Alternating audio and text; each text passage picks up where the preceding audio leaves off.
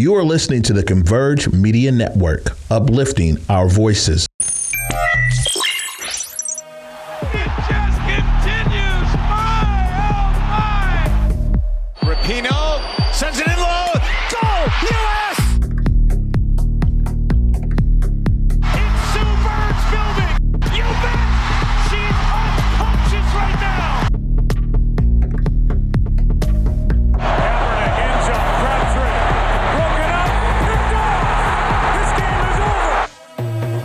Hello there, everybody, and welcome back to Circling Seattle Sports on Converge Media. Of course, as always, I am your host, Charles Hammaker, here with you in the Black Media Matters studio here on, uh, again, another day where the weather is back and forth. I came downtown not knowing if it was going to be cold or not. Uh, I digress. We get downtown, and it's it's fine. It's fine. So... Not so fine as we jump right into the show here. Um, the Seattle Mariners, the Mariners continue to struggle offensively. I mean, this is a tale that we've, again, been talking about for about three years here. Four, if you want to include the COVID year in two thousand twenty with a shortened season and no fans in the stands. We'll get right into it. The Mariners headed out on a six-game road trip over uh, in the A L East. Uh, tough, tough division there where just about every team is above five hundred. You've got the best team in baseball in the Rays, who come to town later this week, which doesn't make things easier. Um, the Yankees, of course, who pretty handily took care of our Mariners last time they were here uh, just a few weeks ago. And the Orioles, who uh, who the Mariners battled for wildcard positioning last year, um, added former Mariner Adam Frazier at second base. Uh have some young, incredible talent. So it's safe to say the road trip wasn't going to be an easy one by any way that you slice it. So we go into it. The first three games um, here in New York, uh, starting on June twentieth at the Yankees, a one to three loss. Our player of the game, left fielder Jared Kelnick. Uh, Kelnick drives in the only run that the Mariners score that day with an R B I triple, one hit, one R B I, and one walk on the day. Uh, you know, I mean, nothing short here. To keep this Yankees lineup that is without Aaron Judge, um, who might be, excuse me, out for the remainder of the season, unclear at the moment. Um, to keep him to three runs is fine, but again, to only put up one run is unacceptable in any sort of means there. Uh, game two, January, January, oops, we're going way back in time, June twenty-first at the Yankees, a two to four loss. So the Mariners lose the series there. Uh, Seattle, you know, it's, it's two to four, so, you know, two runs looks closer. This was a not as close game as it looks. Uh, the Mariners really weren't able to put anything together until late, which includes our player of the game, pinch hitter to then second baseman Dylan Moore. Demo, one hit, one run, one R B I. His first hit at the big league level this year is a pinch hit homer. It's the first pinch hit homer since Cal Raleigh's drought-busting homer against the Athletics uh, in the month of September last year. Uh, it is frustrating. Uh, again, nothing really doing there. You're not getting production from anybody, really. Again, while the Yankees are a good team, it's no excuse for you to not put up runs because uh, that's just not how things work. You can't just uh, make excuses like that and be okay with uh, not putting runs up. In the final game of the series, to salvage something, they do put up some offense for production uh, on this twenty-second with a ten to two win. Two players of the game here. First, right fielder Teoscar Hernandez. Teo, who has been heating up in the month of June largely. Three hits, two runs, and two R B Is, including a solo homer on the day. And our second player of the game, who continues to, to get better uh, after being called up from double A Arkansas with the Travelers, uh, having a rough start against these Yankees. Uh, one of them... Uh, mm, No, I could be wrong. I am wrong. That was Bryce Miller. I apologize. Another young hitter uh, pitcher that was called up from double A this year. Um, Brian Wu. Brian Wu, one, uh, five and uh, two-thirds innings pitched. Only two hits given up on the day. No runs allowed. Three walks, which is an area to work on. But still, no runs allowed and only two hits is nothing to, to scoff at. And then five strikeouts. So that's, you know, nice to salvage that one there. The ten runs is is exciting, sure. But... Uh, at the end of the day, you, you, you needed more in the first two games to make this competitive and not have to salvage that third game. We go over here to Baltimore, uh, where you know the Orioles have really been able to turn things up this year. Um, June twenty-third at the Orioles to begin that series, a thirteen to one uh, win. So back-to-back games there where the Mariners really showed some offensive potential, some good competitive at-bats, you know, knock the starter out of the game early, really get to Baltimore's bullpen in the first game of the series, which is what you want to do uh, so that the Orioles don't have as much to rely on in terms of their talented relief arms throughout those next two games. Uh, two players of the game here. First, excuse me, Teoscar Hernandez once again in right field. Three hits, three runs, and two R B Is on the day for Teo. And then number two, you know, with all that offensive production, uh, we have another hitter here, a third baseman, Eugenio Suarez, three hits, two runs, and three R B Is. So I just talked about it. You know, you knock the starter out early, you get to the bullpen in game one. Uh, you've got these back-to-back games against the Yankees and then this first game uh, against the Orioles. You think, hey, let's carry over that production, see if we can string these wins together, get over five hundred, get to five hundred, and then, you know, continue and stack on that. Not the case. Uh, June twenty-fourth at the Orioles was a four to six loss. Uh, our player of the game, number one, center fielder Julio Rodriguez. Julio, uh, three hits, one run, one R B I, and a solo homer.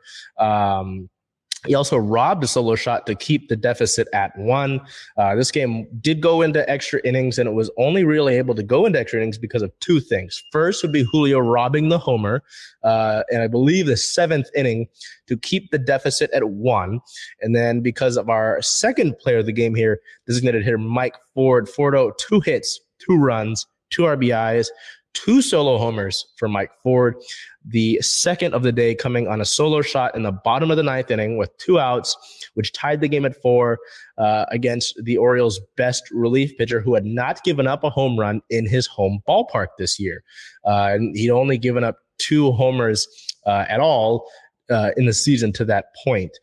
This game would go into extra innings. The Mariners would fail to do anything offensively, and the Orioles would hit a two-run walk-off homer uh, to seal the deal on this one. Very frustrating to, you know, be able to sort of control your destiny on that game uh, and not really do anything about it. So you say, hey, let's move on here to game three. It sets up the rubber match. As long as you can win series, that's a big deal. Eh, not so much. Uh, June twenty-fifth at the Orioles to wrap up that series, a two to three loss. Our player of the game, catcher Cal Raleigh, one hit, one run, and two R B Is for Raleigh. A two-run homer early in the game lands on Eutaw Street. Now, if you don't know, it doesn't. It's not spelled like the state of Utah either. It's E U T A W, Eutaw Street. Eutaw Street is a street uh, behind right field in Baltimore where, you know, homer, it's a very hard to hit a homer out there. And if you do, uh, the Orioles will mark the spot and put a little plaque there. Uh, only two Mariners have done it before Raleigh: Sam Haggerty last year, and then Ken Griffey Junior Uh, everybody knows the kid prior to that. So Raleigh joins that. That's early in the game, right? So it's a two-run homer early in the game, get a little two-run lead. Uh, and then outside of that, the Mariners only got two. The Mariners did not hit. Uh, they had three hits in total. They had three hits in total uh, in that game. So just a really, really frustrating way to go. The offensive inconsistencies continue there. Before we really jump into that, we'll look here at our player of the week. Our player of the week, uh, Cal Raleigh. Now, I know I mentioned Teoscar uh, in those two games, but Cal has been far and away the best player over the course of the past seven games. Nine hits, six runs, two homers, four R B Is for a three forty-six batting average, a three forty-six on base percentage, um, and a five seventy-seven slugging percentage. Obviously, as I mentioned, becoming the third Mariner to hit a homer onto Eutaw Street. Now, I don't need to come on here and, and repeat the same issues because it is the same issues here. Now, you know, at some parts in the season, you could say, hey, it's only these players in the lineup, the, the bottom three, or this player's having a slump, or these guys. No. If we, we look at it here, we look at all of the players who are getting consistent playing time, all of these standard fielders, whether it be, you know, I know Cal splits some time with Tal Murphy at behind the dish, but it's mostly Cal who gets the plate appearances. We'll just look excuse me, at some of the batting average over the course of the past seven games for the Mariners. Teoscar Hernandez and Julio Rodriguez are both at a two fourteen batting average. Jared Kelnick has struggled over the course of June with a one sixty batting average. Ty France over the past seven games, you know, a guy that's a pure hitter.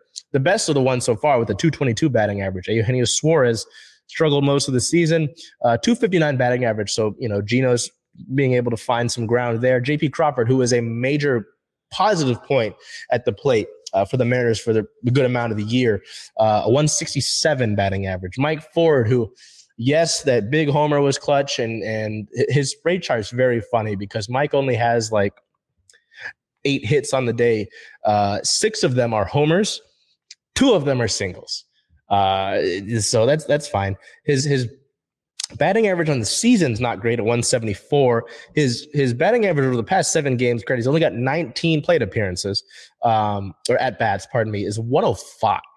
So he's a designated hitter. Yes, it's nice to have the tanks that he's hitting, but I'd like to get more out of that. A J Pollock, a guy who's been brought in to hit, basically be a designated hitter, give Jared Kelnick's uh, uh, a day off in left field here and there, or when uh, Teoscar gets the day off in right field and they put him at D H, they send Jared over to right, put Pollock in left. Pollock over the past seven games, again, thirteen uh, at-bats, not a lot to work off of, a one fifty-four batting average, but in general, uh, similar to Ford, one fifty-nine batting average. Um, and then we go to Colton Wong. Like, Colton's struggled, yes, uh, over the course of the year. I know that. Uh, one ninety batting average. So, Gino, the best out of those over the past seven games with two fifty-nine, and Cal, in general, the best with a three sixty, uh, three forty-six. Pardon me. This simply just won't get it done.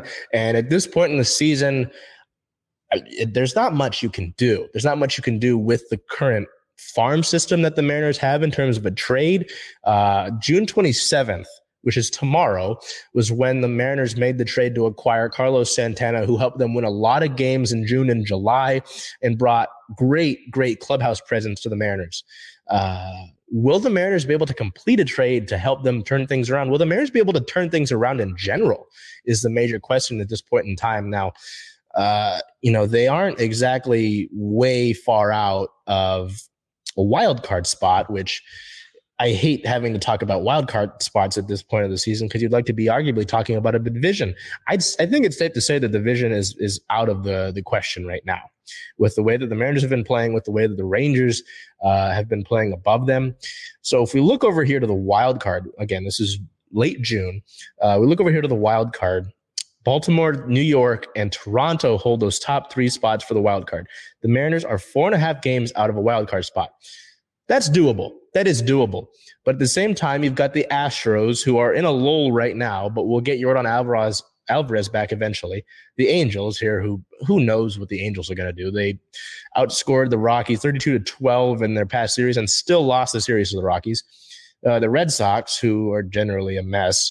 Um, so, again, it is doable. I wouldn't say the wild card is is not doable, but with the the inconsistencies that you have at the plate, it's continually frustrating. Uh, I, I said it before. I think I said it last week. It might have been just last week. Um, it has to be internal. It has to be internal for the Mariners. And at this point, who's who's holding these players accountable for this? Who is the one that's going to step up and be the captain of sorts and really, you know, bring this to light and, and and say, hey, we need to do better? Because at this point, it just looks like we're treading water.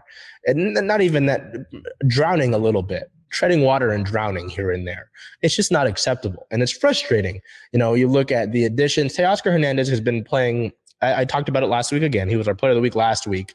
Um, his his month of June has been good. His month of June has been good.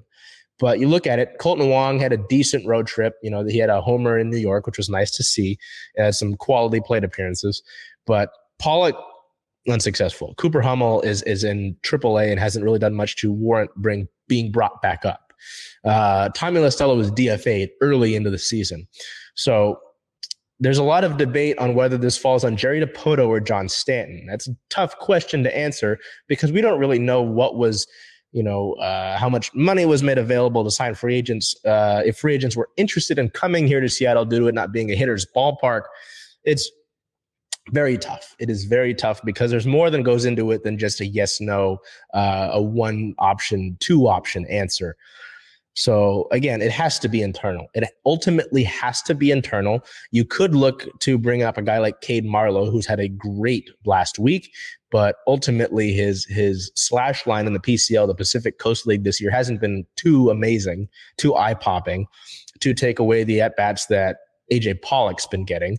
Uh, so there's there's little in terms of call-ups that you can do. There's nobody with the Rainiers that's necessarily lighting things up at the plate. Um,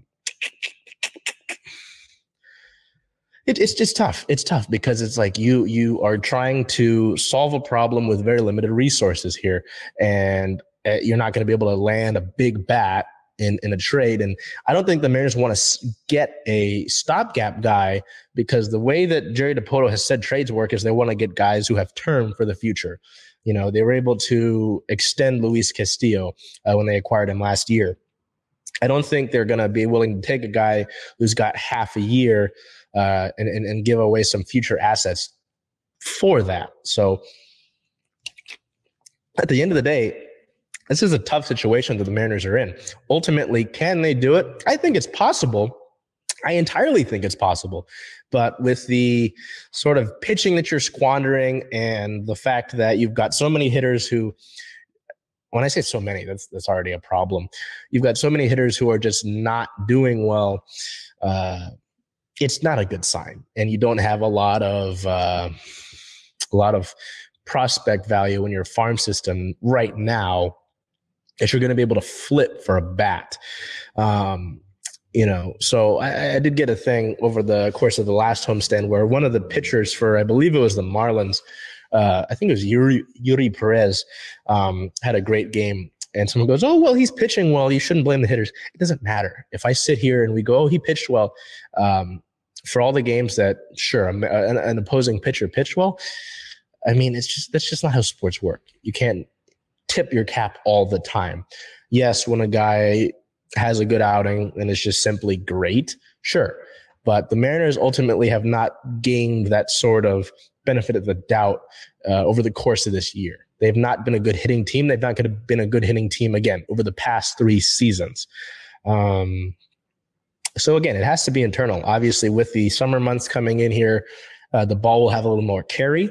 But And, and Scott Servais has talked about this. We'll probably talk about this today when we go down to the ballpark. Uh, getting those competitive at-bats is big, not swinging, not chasing, uh, being smarter, knowing, trying to keep the line moving. Um, and outside of the two wins that they had and a little bit in the losses that they blew, um, Seattle hasn't done that. So it's ultimately on themselves. Uh And they can't really afford to to hope that, you know, Jerry DiPoto is going to swing some great trade that's going to help change the course of the season for them. So, I, again, I could continue to hammer on the same points, and I did a little bit to to that point. Um, but it's it's just going to have to be internal for the Mariners if they want to turn things around. Something that was scary and would have hurt that, excuse me, is um, on the twentieth, shortstop J P Crawford uh, left the game early against the Yankees with a right shoulder contusion. Uh, there was an update on that. Um, J P said that x-rays were clean, but he'd get an M R I on the twenty-first. Um, he could barely lift his right arm after colliding with the Yankees' Harrison Bader. He would be able to play uh, in game two uh, of the Orioles series there, uh, would actually hit a home run in that game. So thankfully that wasn't too bad. I mean, it did hold him out for a few games, but avoided any sort of long-term injury there. Uh, in terms of team-related news, uh, you've probably seen it by now, but if not, uh, it was announced that center fielder Julio Rodriguez committed to the Home Run Derby for a second year, um, lost last year to uh, now Padres uh, player Juan Soto by one homer in the final round of the Derby, despite hitting eighty-one homers, which was the most, I believe, most ever uh, in a Derby. Um He and this was really last year's Derby was really when Julio's star started to take off. Uh, he may not make the All-Star roster for the game itself. Um, in terms of percentages, uh, you know, when you want to look at how much of a chance he's got to win it this year in front of his home ballpark, um, his average exit velocity, max exit velocity, and hard hit percentage are all in the ninetieth percentile plus in all of baseball. So basically those numbers mean Julio does hit the ball very hard. He does, though, have uh, thirteen homers so far on the current season. So what Mariners make the the, the all-star team, I don't really know. Um, it might be, it'll probably be a pitcher. It'll probably be Luis Castillo or or maybe George Kirby gets the nod.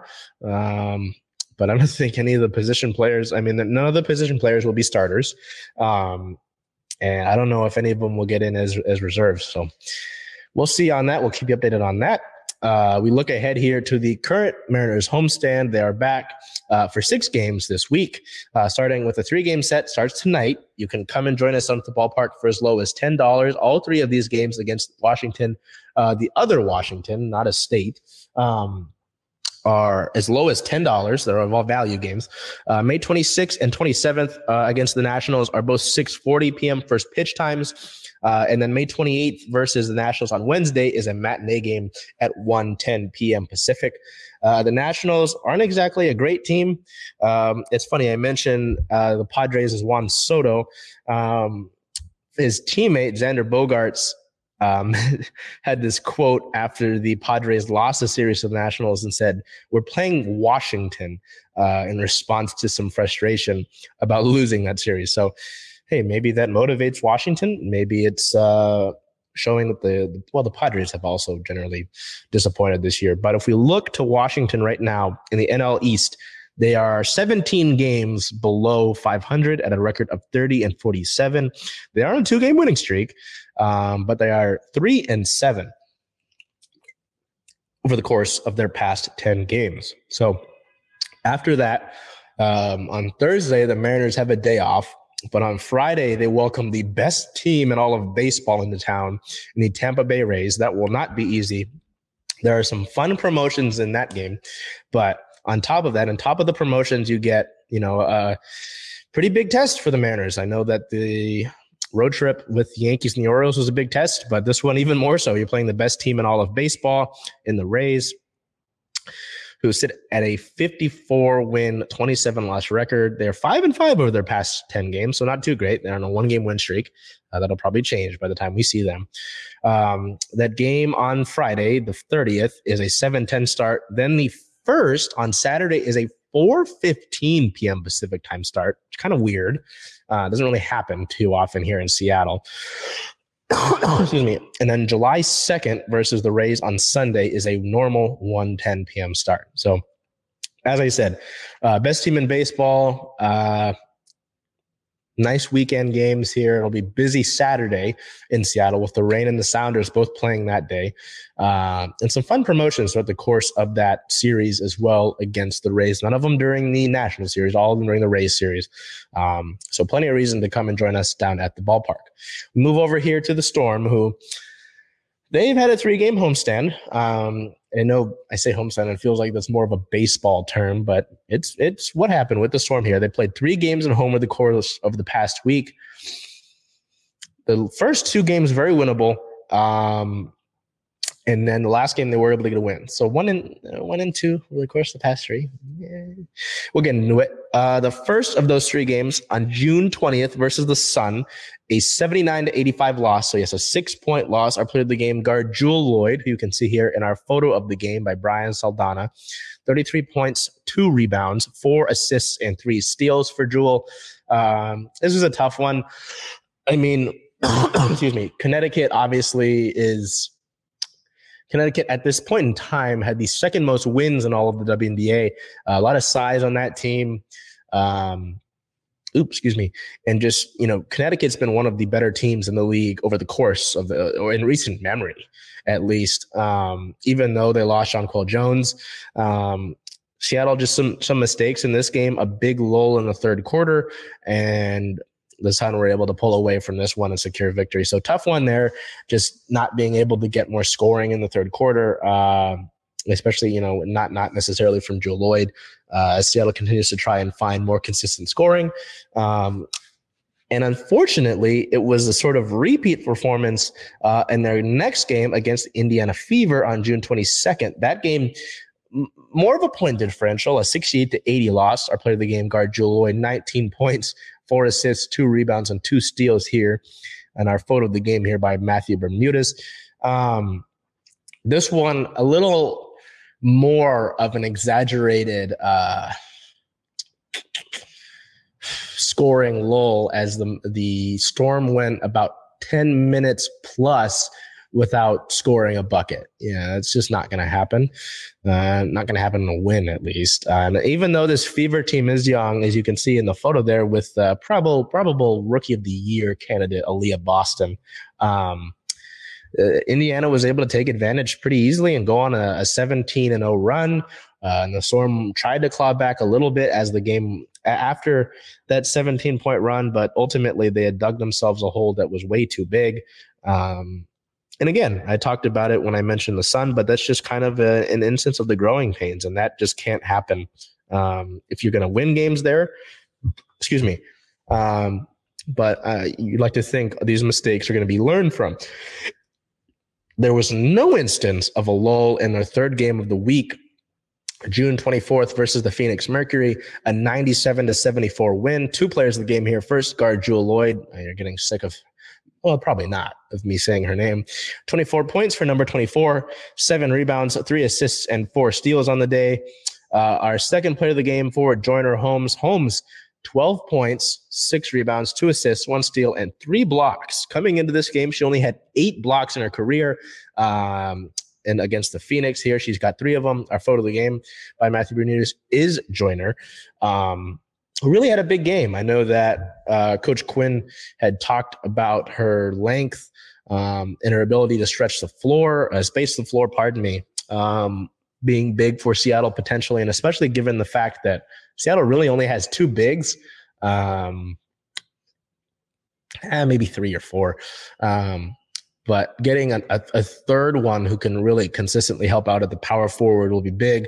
And, and if this end game is any indication of that, Holmes will be that, um, could be that third option there. So uh, our player of the week, I mean, it's pretty obvious. Uh, Jewell Loyd, over the past three games, twenty averaging twenty-four point three, twenty-five point three points per game, three point six rebounds per game, three point six assists per game, and three steals per game for the Storm.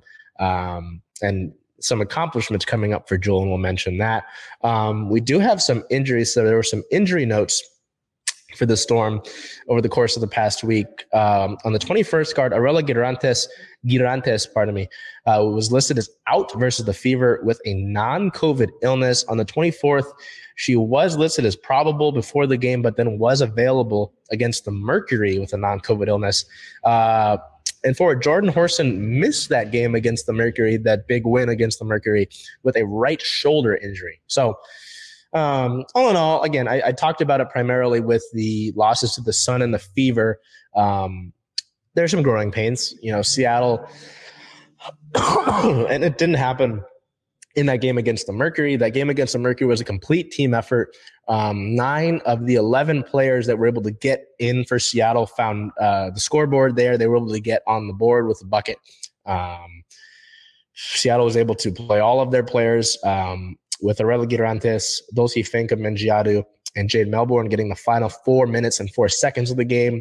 Um, Melbourne and Girantes did not – no, Melbourne and Dulce, I don't believe, scored, but I believe everybody else did.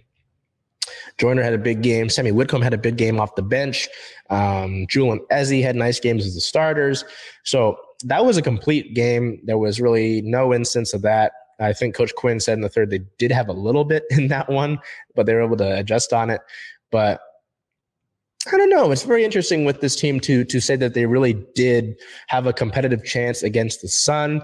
Um, and then against the Fever, that one's more frustrating because you have that ten-minute plus um, lull there uh, without offensive production. And that's been the big thing, is Seattle looking for another score. Uh, Jewell Loyd is the one. Ezzie Magbagor is the two. Who's the three? Um, it's Kia Nurse has been here and there. Uh, even against the Mercury, though, she was kind of uh, – didn't have the biggest game. Mercedes Russell seems to be finding her game a little bit, which is nice to see. Uh, Jordan Horson has been excellent um, over the course of June has really been able to find things, but, you know, didn't have her in that game against the Mercury. They're not sure what her status will be for her the next game tomorrow. Uh, we'll, we'll obviously hear from that when we get the status report. But the point being, the point being, before I ramble on, is that Seattle's putting things together. Um, will it result in a playoff berth? I don't know. I, that was my big hot take uh, in the off season. I don't know if that'll pay off, but there are really positive signs with this Storm team. You know, this is a mix of players who have been in the W N B A for uh, a different allotted times, uh, and some rookies, some rookies, as well as young players who haven't necessarily gotten a chance to prove what they can do in this league. Um, so there are positive signs, is what I will say. I say there's more positive than negative here. The negative is uh, that we, the negative is more bittersweet than bitter than yeah, yeah, bittersweet, because we know what the issues are with this team. Uh, it's it's it's primarily their presence in the paint. You know, points in the paint's a big issue. Their rebounding's been a struggle over the course of the last two seasons, really, um, and that that kind of consistency scoring, you know, has been the big thing, being able to get over that third quarter and, and really be able to push um, towards the home stretch there. They, they against the Sun and the Fever, they weren't able to do that, you know, very emphatically against the Fever. They weren't able to do that. So um, again, positive, more positive than negative. Uh, and that's, I'll continue to emphasize that. These growths um, in these individual players is what will be big as we kind of long-term, big picture transition to a new era of Storm basketball, you know. So, and hey, if Joyner Holmes can really start to find uh, find a rhythm and uses this game as a launch point, that's a big addition there to get more production off of the bench. So, um, happy with it. Happy with it. Again, I know the players probably weren't happy with either of those losses, but I see more positive than negative, as I've said here. Um, I mentioned accolades with Jewell Loyd. Two of them here. On June twentieth, Jewell was named the W N B A's Western Conference Player of the Week. Uh, the Gold Mamba was named the W N B A, uh, again, Western Conference Player of the Week. Uh, announced on Tuesday. In three games over that past week, she averaged twenty-four point three points per game, three point seven assists, three point three rebounds per game, as the Storm went two and oh during that trio of road games. So, Uh, safe to say, a, another good case for this week. Um, the Eastern Conference Player of the Week was Aaliyah Boston. And then on the twenty-fifth, uh, yesterday, uh, Jewell Loyd was named an all-star starter um, for the third time in her career. It is her fifth all-star game. Uh, she is leading the W N B A in scoring with twenty-five point four points per game, nearly three points per game better than the next closest player. She tallied twenty-two points in Saturday's win over Phoenix. Eh? Uh, scoreboard's at twenty-four. That could be wrong. Marking her eighth game this season, scoring twenty plus, tied for the most in the league. Loyd also became the first player in W N B A history to score. Oh, yeah. Hmm, to score three hundred plus points and forty plus three point field goals through a player's first twelve games in the season.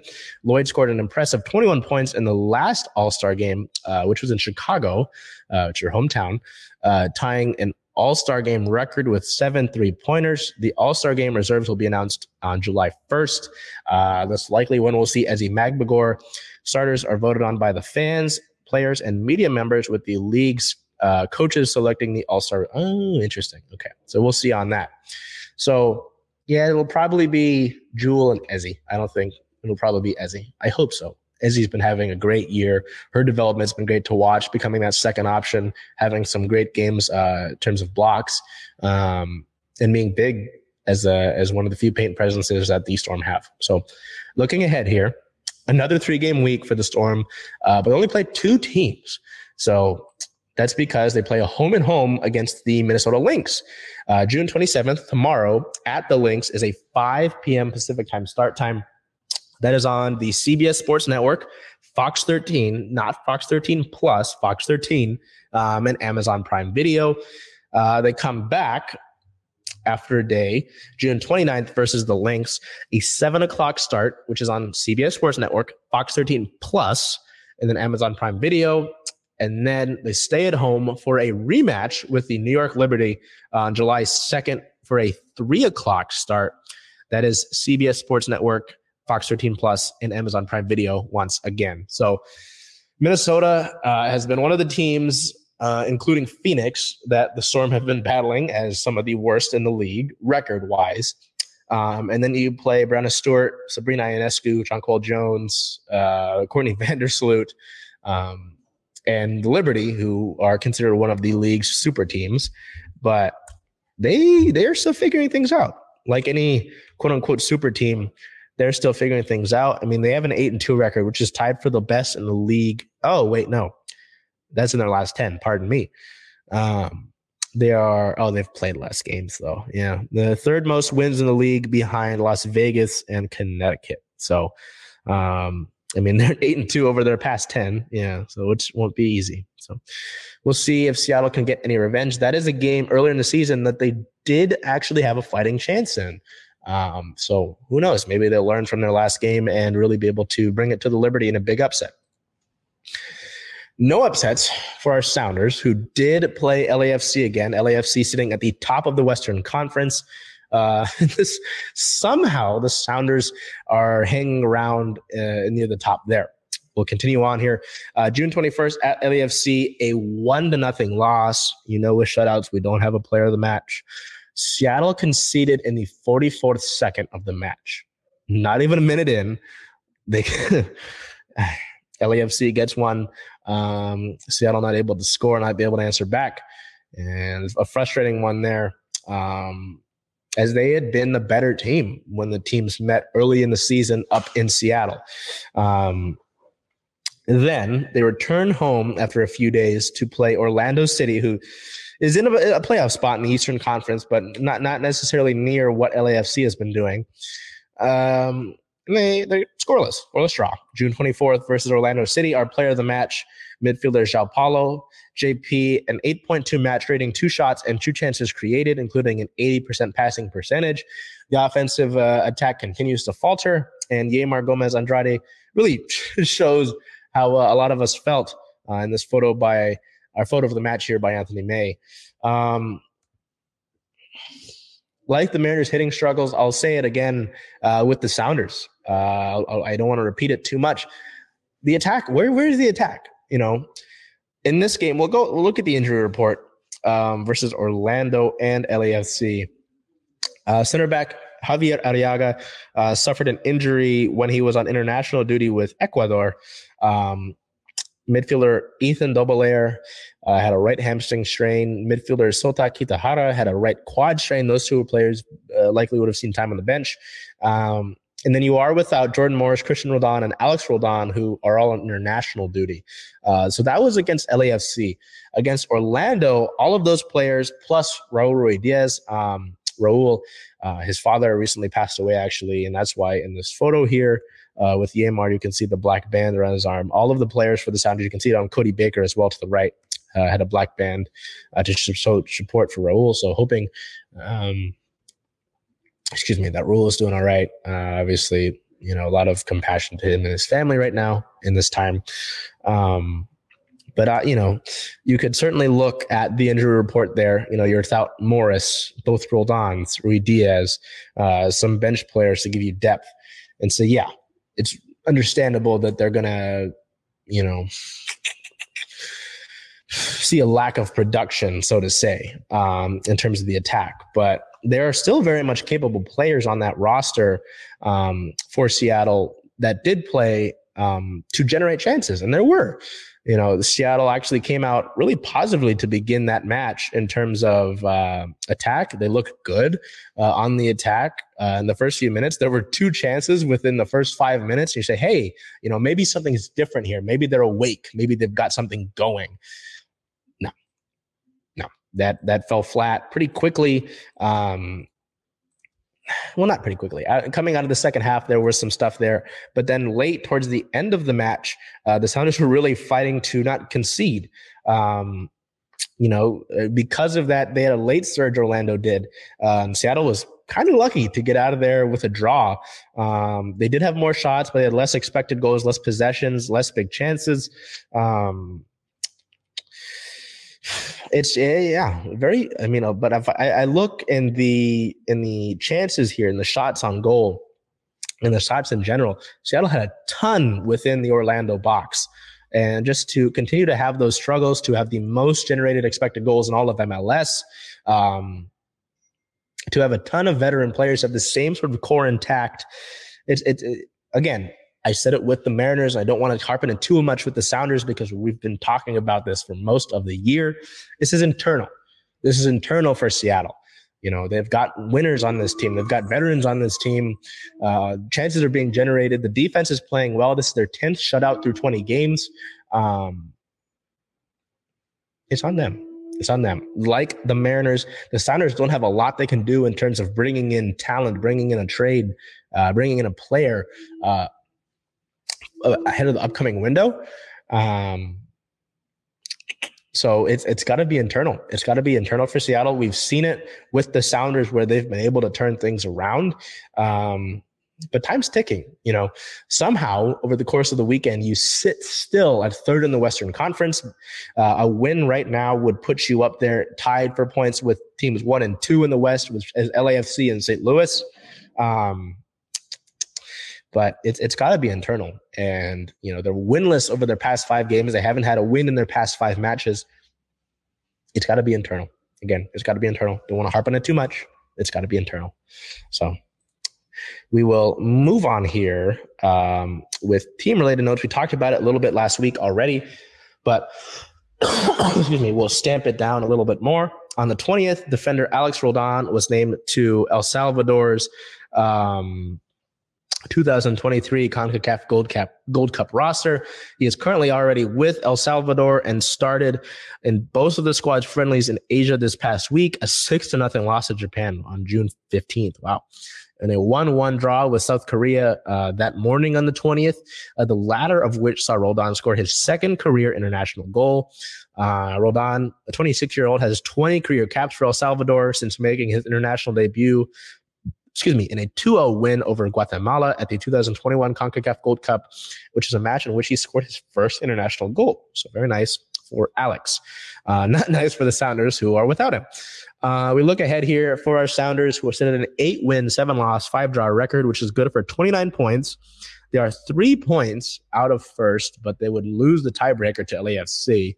Um, right now, they are eighth in all of M L S, so Supporters Shield looks more and more out of reach, uh, especially with how good the East has been.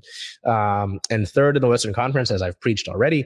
Uh, July first is their next match versus the Houston Dynamo here in Seattle at Lumen Field. That is a seven thirty p.m. start. Yes, another seven thirty p.m. start. Like all of the matches, uh, well, almost all, for the Sounders this year, you can watch this one on Apple T V M L S Season Pass. I know there you can have your groans right now about that, so I'll let you do that. Okay. Um, now we, a quick little pit stop over to our Kraken here, who released their preseason schedule. Today is the N H L Awards. Uh, Matty Beniers is up for the Calder Trophy, which he will likely win. Uh, Coach Haxtell is up for the Jack Adams Award for the best coach in the N H L. Uh, probably an outside chance for him to win that one, just considering who else is up for it. But uh, in another world, he'd probably win it. Um, but, you know, the N H L offseason, it feels so short because we're already getting news about preseason. So here, I'll put that on the screen for you to look at. Um, excuse me, the Kraken will kick off their preseason with two quote-unquote split squad games against Calgary on September twenty-fifth. One team will go um, to Calgary with a six o'clock start, and the other will be at Climate Pledge Arena with a seven o'clock start.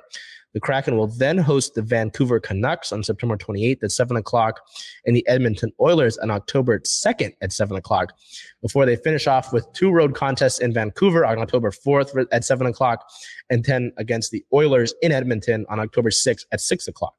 Seattle's game in Vancouver on the fourth will be held at the Abbotsford Center, uh, which is the home of their A H L affiliate, the Abbotsford Canucks. All the remaining games will be played at their respective N H L buildings. The twenty twenty-three twenty-four uh, preseason will mark the third consecutive season that the Kraken will play their preseason games against the Flames, Oilers, and Canucks. All of them are uh, N H L Western Conference Pacific Division opponents. Those tickets for the games, uh, the home games, will go on sale at a later date on Ticketmaster. So keep an eye on that if you want to join us at C P A. Um, we move over here as there's something else. And after the draft, which is uh, upcoming on this week, on the starting on the twenty-seventh, which is round one, and the remaining dates are on the twenty-eighth. Uh, the Kraken have ten picks in this year's draft. So I tried to ask Ron Francis if he planned on making another move this year. Uh, he said, basically said, we'll see uh, what, what comes up. Uh, but the Kraken, their first pick of the draft in the first round, at least as it stands right now, is pick twenty. So we'll see which no squid will join the roster. We head over here to the O L Reign, who a nice, successful road trip. Uh, we got news last week about the internationals that will join the U S women's national team. We haven't heard the full slate. Probably get some players from Canada. Um, so the Reign headed down to uh, Southern California, going back to Cali. Um, it was a, a couple songs that use that lyric. Oops. Um, for a battle here against the Wave, who are in that sort of top five, top six teams in the N W S L. We're all fighting for some of the top spots in the league uh, pretty closely. So it was a big game, considering that, you know, it was like a send-off game for the internationals um, and, and, and seeding as well, uh, you know, fighting for points. So a win, though, a big win on the twenty-fourth at San Diego. Our player of the game forward, Bethany Balser, an eight point nine point nine uh, match rating with two goals and three shots. Big, big performance by Boats here. Uh, the injury report, Angelina continues to be out with a knee injury. She's not on the season-ending list anymore. Just Fishlock with a leg injury still. Rose Lavelle with that leg injury. Uh, Phoebe McLaren still dealing with that back injury. Excuse me. And then Megan Rapinoe missed with a leg injury as well. So, I mean, this was big. This was big. Um, no Megan Rapinoe, no just Fishlock. Uh, you're, so you're missing a lot of attack there from standard starters. Bethany Balser steps up. Uh, a great assist from Quinn on the first ball for a header goal. And then uh, Sofia Huerta with her assist. Now thirty-one assists in the regular season, which is tied for the most in N W S L history with Jess McDonald. We will likely see that record broken this regular season. Um, This was a big win, uh, point blank, just to be able to go down there to San Diego against a Wave team that has has, has had a successful year this year uh, after kind of struggling like both of the expansion squads, Angel City and San Diego, did last year. Um, and so for them to be able to go down there into San Diego without some key players and to really go and and uh, – solidify that. Even they were, this was a one-one match. So Bethany Balser's goal in this was a game winner as well. And, uh, um, very big, very big in terms of points and in terms of sending this off right. We do have some team news. This dropped earlier this morning. The Reign signed five national team replacement players uh, earlier today. A few of them had already spent time with the Reign. Jaden Edwards joined the Reign ahead of the season um, as part of the thirty-two player preseason roster after playing five years at the University of New Mexico. That's uh, and she's also from Mill Creek. Uh, number two, Kelly Fitzgerald joining the team uh, from H B Kolg in Denmark, where the team recently finished first in oh, goodness, bear with me. Uh, Kevin Delagen, uh, she's a twenty-eight-year-old midfielder. Uh, Kelly Ann Livingstone joined the Reign from Denmark after starting in eight games for, uh, again, Fortuna Hjøring and Kevin Delagen. Uh, among the eight appearances, she helped the club win five games and earn three clean sheets. Um, she was drafted by Gotham in two thousand twenty-two's draft, twenty-fourth overall. Uh, Natalie Vigiano, she was the Reign's forty-sixth overall pick in this year's draft. She is officially now signed to the club's active roster. Um, Mackenzie Weinert, who's a University of Washington grad, first joined the club as a non-roster invitee ahead of the uh, season. Uh, she did appear in the uh, international friendly in the preseason against Club America as a sub in eighty-six minutes, scoring just three minutes later. Um, Oh, yeah, and that's all five. So, wait. Fitzgerald, Edwards, Livingstone, uh, Vigiano, Weiner. Yes, so very nice. Those are your five national team replacement players, as the Reign will lose uh, those five to the U S women's national team. Again, probably more with Team Canada. Um, the Reign sit at a seven-win, four-loss, two-draw record, third in the league table right now, first in the Western Division of the Challenge Cup. Uh, looking ahead, Speaking of Challenge Cup, they'll get back to action with that with the second team in the Western Division uh, on June twenty-eighth at the Portland Thorns with a seven thirty p.m. start. That's on Paramount Plus, which is another Challenge Cup match. And then back to regular season action back here at Lumen Field on July first versus Racing Louisville is a twelve thirty p.m. kick. That is before the Sounders play Houston, and that one is on Paramount Plus as well. We look ahead here. Uh, I talked about seeding and all this stuff with the last two teams. Our Seawolves will continue their postseason. They roll along here um, with a June twenty-fourth win versus the Houston SaberCats, a thirty-seven to twenty-six win um, in the first round, the Western Conference Eliminator match against Houston. These two teams had played before, and Seattle was able to come out with a pretty satisfying victory in the regular season. Um, this was a match. This was a tight match. I mean, Seattle really didn't pull away until late with tries um, from J P. Smith and Rico Petting uh, late to really help Seattle pull away. Our player of the match, though, is Adrian Carreras. Seven points scored, one try scored, one hundred sixty-six kicking meters, nine ball carries, and one hundred four running meters. I mean, Seattle back to full strength, a really quality first selection lineup for them after rolling out some of their reserves and backups to get some pretty valuable um, experience against San Diego in the final match of the regular season. They come out ready to go in their only playoff appearance at Starfire this year, as the next few ones were going to be on the road um, because of seeding.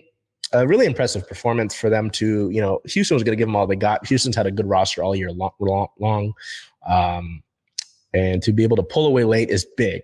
You know, it shows some of that veteran leadership. You know, there are players here on the Seattle roster that have been a part of the two championships that this team has already won.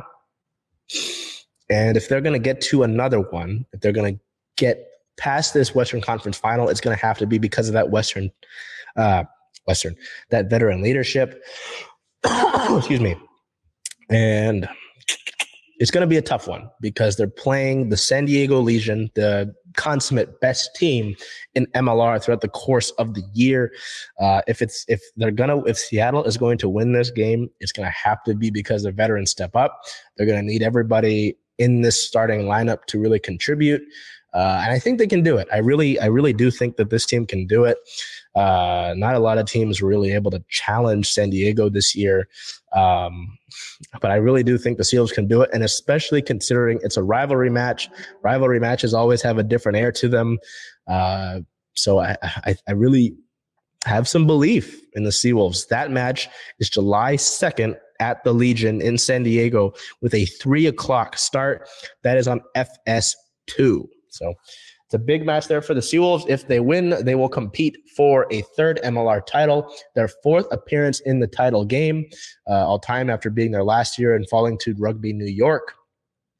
It's a big one. It's a big one. So we wrap up here, of course, with our Seattle Star of the Week. And because of that big road performance, going out there, scoring two goals, um, I, I went with Bethany Balser. She leads the league since joining um with twelve header goals. Uh, really big performance to go out there on the road and be able to step up as one of the attackers there. She was actually our player to watch in this match. So to go out there and have this big match for your team, uh, I know there's some stigma around headed goals, but just to be the main reason that the club was able to go down there and beat one of the top teams in the N W S L, really big, really big for both. She is going to be very big for this club. Um, when the World Cup comes around and Seattle Seattle is playing uh, without some of those attackers like Rapinoe, uh, you know. So very big performance by Bethany, uh, just all around excellent. So with that, that will wrap up our June twenty-sixth episode of Circling Seattle Sports on Converge Media. Uh, we'll be back next week for July. We'll be in the month of July. It's going to heat up. Uh, we're going to need big turnarounds from our Mariners and our Sounders. Uh, the Kraken season is slowly creeping up. The rain are going to continue out through it. The World Cup's coming up, so they're going to need big performances from players like Bethany Balser. Till I see you next week, take care, take care of yourselves, be well, and do whatever you can to make today.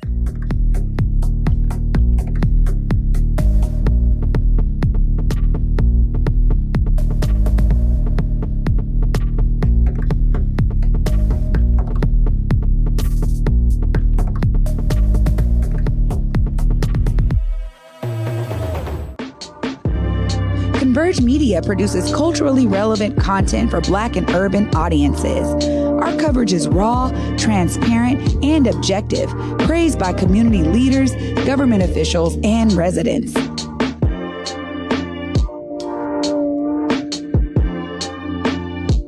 Support Converge Media today via Venmo, Cash App, or PayPal at Converge Media.